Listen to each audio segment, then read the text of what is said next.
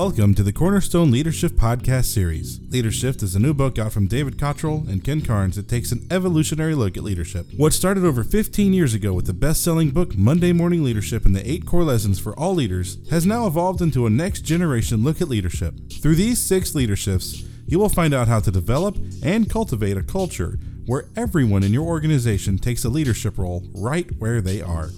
Now, here are your hosts, Ken Carnes and David Cottrell. David? Uh, it's hard to believe that it's been fifteen years since Monday Morning Leadership uh, was written. And a lot of people are interested in how that came about and uh, what contributed to that. And actually, it came from a plane ride that I was taking uh, going from Dallas to Atlanta, where I was living in Dallas at the time. And I read a book called Tuesdays with Morrie. Uh, it's a wonderful book. A lot of you have probably read that book. And it, it was about a relationship between a professor and a, a former college student who, who went on to become a journalist, a well-known journalist called, his name is uh, Mitch Albom. But anyway, um, the story is about this these meetings that they had where the professor was sharing his wisdom with his student, uh, who had been his student many years before, and it was the last days of his life. So I, I read the book, and I was I was uh, intrigued by the message of the book as well as the way that it was positioned. And I thought, well, there needs to be something like this for business.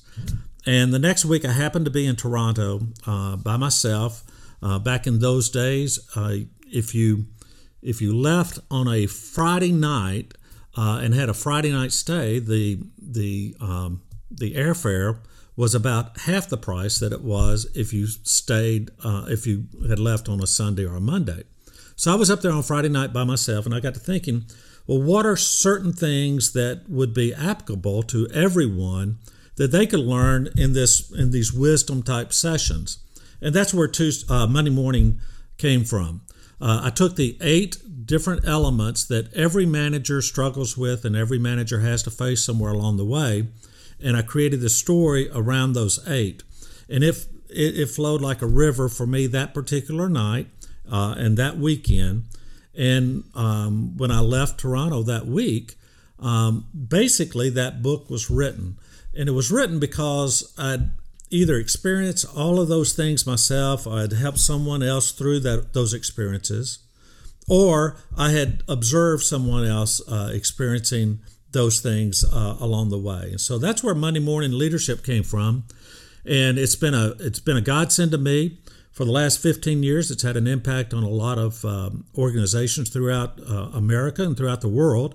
And um, it's it's still just as applicable today as it was then. Those eight principles still apply today as it did then. But today's marketplace has changed a little bit. And that's where Ken and I sort of got together and created uh, a new path that we could go down called LeaderShift. And uh, Ken just... tell us how that came about and um, where where we're going with this particular program. David, what we've seen is Monday Morning Leadership has been a tremendous foundation for millions of people to adopt the very core concepts uh, of leadership. Now what we're seeing is with the uh, evolution of performance, it requires an evolution in leadership. We're seeing organizations now move from kind of that command and control and that directive that was the industrial age and pre-industrial age. It was more about what we did. You as an individual contributor and as a leader would come in, you would punch your clock, take your directions from the executive management, and then at the end of the day, you would go away. Not a lot of input, not a lot of impact in the organization other than the task that you delivered. Then in the seventies to the nineties, we started to see the advent of more of the process-oriented, the scientific management, where it was more about the numbers, the amount of time that you could shave off, or the efficiency. You heard terms like T Q M, Total Quality Management, or M B Os, Management by Objectives. You saw the G Es and the Jack Welches starting to put in forced ranking, performance ranking systems and such. So it was more about the how. So we've transitioned from the what to the how, and it was more about managing and leading and delivering to a set of measures. Then we started to see in the two thousands that evolution beginning to progress into more about the customer and more about the people of the organization. So it's more about employee leadership, not just leadership from the top, but how do we encompass and engage the commitment and the engagement of every employee in the organization, truly focused on a different customer experience. So that evolution now has transitioned from what we do to how we do it to now employees and people are asking, why do we do it? Why does it have to be done this way? So now with that shift, we as formal people leaders, organizations have to start to account for more of the why. Now we start to move, and we've seen it move from very task-oriented, process-driven organizations to more purpose-driven and employee-led organizations. And with that, that evolution also, we as leaders have to begin to shift how we have led in the past. The old model used to be plan, direct, control, and manage. You ask anybody out there, do you want to be managed? And not one hand will raise. So what we've got to be able to do now is shift from that plan, direct, control, and manage to leaders now need to inspire. They need to inspire with purpose. They need to inspire with vision. They need to build energy into the organization. Rather than trying to control it, how do you energize it? How do you equip it? And rather than directing, it's more about facilitating, putting together employee-led teams that tackle the issues of the day and the opportunities that exist. And rather than managing people, now it's more about truly developing people. So that's where the whole LeaderShift, where we've got the foundational structure of Monday morning leadership, now we start to bring it into that next generation of leaders and an employee-led model. And that's really where you and I started to, to combine the, the two concepts to really make the next generation of more Monday morning leadership much more relevant to that next generation of leaders. Yeah, it's pretty interesting that, um, you, you know, Monday morning leadership began fifteen years ago. And over those fifteen years, neither one of us were sitting around just writing that. We were looking for ways to connect that to the next thing.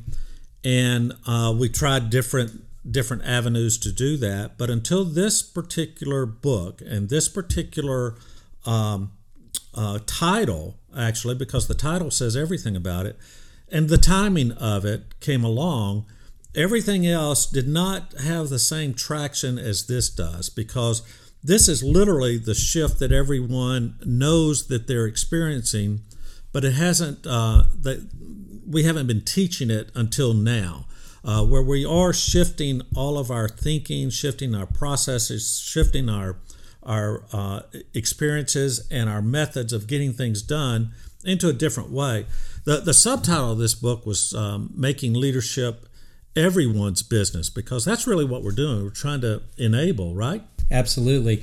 And it's it's not just individual training for leaders like we used to do. I remember we would train leaders for three to five days in our academies and such, and and that really has evolved too, our ability to now impact culture, because we have found that culture has a big impact as to the effectiveness down in the organization.